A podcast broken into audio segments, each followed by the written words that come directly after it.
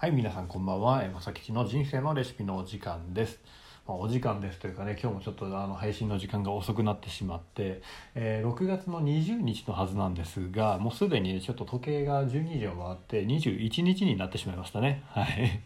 で、まあこんな時間なんで、まあちょっとね、あの早速本題の方に入っていこうかなと思いますが、今日の本題は職人が SNS でビジネスをやった方がいい理由ということで、えーまあ僕がね、こうやってえラジオでお話ししてるのもそうだし、まあ、ツイッターをやったりとかしているっていうのの、まあ、じゃあなんでやってるのとあのなんでやった方がいいのというお話をしていこうかなとまあねこのなんだろう本質的な部分に関わるお話かなと思います。はい、で、えーただね今日はなのでなのでっていうとあれですけどあのちょっとね長くなると思いますかなり。はいで、えー、と長くなりそうなのでおそらく2部構成になると思うので、まあ、今日もねぜひあの最後まで聞いていただきたいんですが、えー、と続きでねおそらく明日になるかな、えー、と明日のラジオに続きがいきますんで、え2部ともね聞いてもらえたらあのいいかなと思います。はい、で長くなるんで早速ねあのもう本題の方に入っていこうと思いますが、えーまあ、SNS でビジネスをやった方がいい理由で、まあ、一番最初にもうこれ前提みたいな話ですけどもあの SNS だったりとか、まあ、ネットインターネットで物を売る、まあ、ビジネスをするっていうのはもうね当たり前の時代なんですよ。まあ、皆さんもねもうお気づきだと思いますがあの楽天だったりとかねアマゾンだったりとか、まあ、そういう大手通販サイトをはじめ、えービジネスビビジネスじゃない、えーベースだったりとか、えーショッピファイとかね呼ばれる個人の SNS じゃなくてもうダメだ。今日カミカミですね。カミカミというか間違いまくりですね、えーベースとかショッピファイとか言われる個人のネットショップ。はい、なんかも今普及してきて、まあ、そういったもので、えー商品をネット上でね商品を売るっていうのはもうほぼ当たり前のような形で出てきてるじゃないですか。で特に今コロナ禍で、えー対面でね販売販売するよりは、えーそういったねネットの方が今どんどんこう盛り上がってきてるわけですよ。で、えーまあ、ネットショップ以外にも例えばね SNS の Facebook とか Instagram とかそういうものでも今商品は売れるんですよ。はいで実際に多くの企業だったりとか、まあ、個人の方がねそういった SNS もしくはまあそういったネットショップを利用して、えー物を売ってで SNS を利用して広告をしているわけですよ。うん、でもこうやってねあの世の中の当たり前になってきてるいるものというのは、えー職人であっても当たり前に取り入れていかないといけないわけですよ。もう当たり前のことは当たり前にやらないと物は売れないんですよ。ね、であの、まあ、職人のねそのなんか昔ながらのね考え方って言ったらなんだろう失礼かもしれませんがあのやっぱりね物は対面で売らなきゃとかあの愛情がね伝わらないとかねあの、まあ、確かにそれもね一理確かにあるのかもしれないんですけど、まあ、でもやっぱりあの時代の変化にね対応していくっていうのはあの大切な大切というか必要なことですよと。はいでそれは、えっと前提として今日はお話をします。はい、ここまでが前提のお話です。はい、大丈夫ですか？もう SNS で、えーを使うっていうのは当たり前の話というのを前提に置きます。でただあの当たり前といってもただまだねあのアンチの方が結構いらっしゃるんですよね。はい、でちょっと前、まあ、ちょっと前って言ってももうだいぶ前になりますけどあの靴職人のね花田雄一さんっていうあの相撲のえっ、と花田さん、えっと若野花親方のあの息子さんの靴職人さんがいらっしゃってでその方がねテレビとかでに出てきた時に結構言われたんですよ職人があのテレビとかに出てねそんなことをしている時間があるんだったら物を作れと靴を作れと、ね、あので技術を磨けと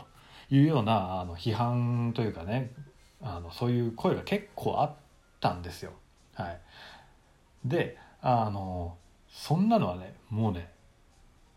ほっといていいですよ。そんなこと言ってるやつはあのなんでしょう世の中の動きをね理解してないというかあの、まあ、もちろんねいやそあの SNS とかに没頭しすぎてあの物がねあの本当にも全く作れないとか技術がね全然追いついてないとかあの、ね、そもそもやっぱ物作ってないとかじゃあまずいですよ。ね、それじゃあまずいけども、えーまあ、ちゃんとねした技術もあって、えーその上でで物も作ってますと。でその上でね SNS をやって、えー、と拡散しようとかね影響力をつけようとかあのそういうあのことをしているのであればあのそんなねあのアンチの方が何と言うとも関係ありません、はい、もうそういう時代ですからね。あのなんであのまあ、それをまずはなんで SNS で売るっていうのはあのもう当たり前の時代ですよっていうのは前提に置かせていただきます。はい、で、えー、とその上で、えー、とじゃあね、えー、と実際にじゃあ SNS をやった方がいい理由というのでいくと、えー、まずね職人として稼ぐのには限界があるというのがあの結構ね本質的な話になるのかなと思います。でっていうのもあの、まあ、職人っていうのが、まあ、何ぞやっていうところね職人が何っていうのをまず前提として考えなきゃいけないんですけど、まあ、職人っていうのは物を作って売る人ですよね。はい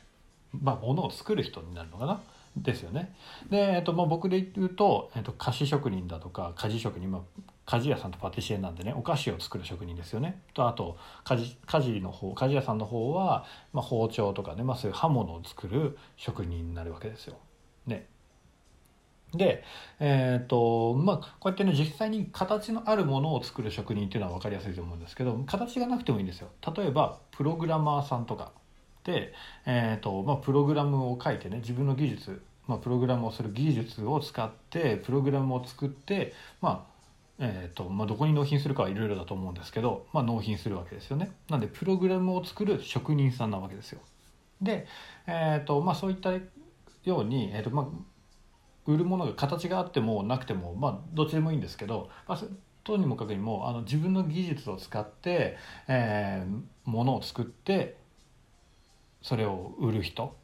ていうのが、まあ、職人さんというような形になると思うんですけど、まあ、そのね、えーと、そういうふうにしている限りただねあのそういうふうにしている限り自分が動いて物を作らない限り あの納品するものがないじゃないですか。で売るものがなくなっちゃうんで自分が動き続けなきゃいけないんですよ。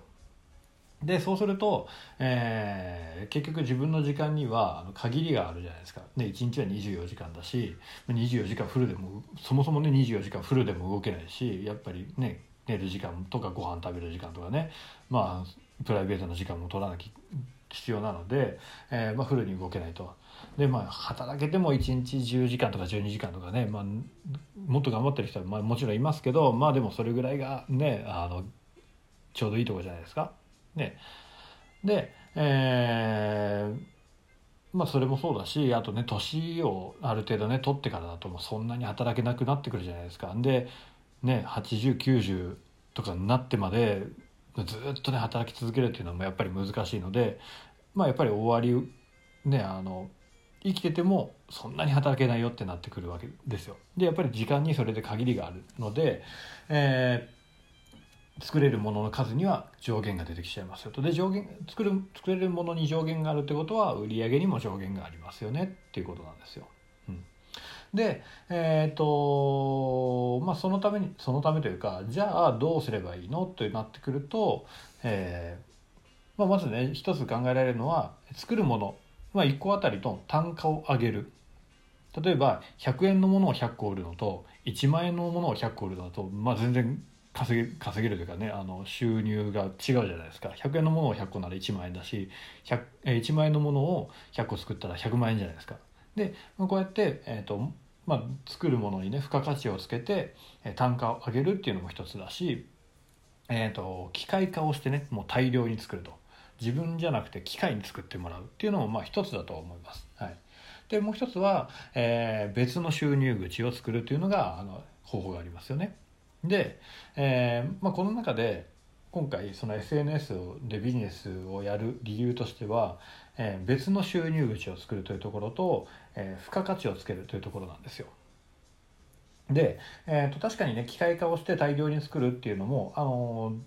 ー、なんだろう収入を上げる一個の手だとは思います。でで自分一人が作れるものの限界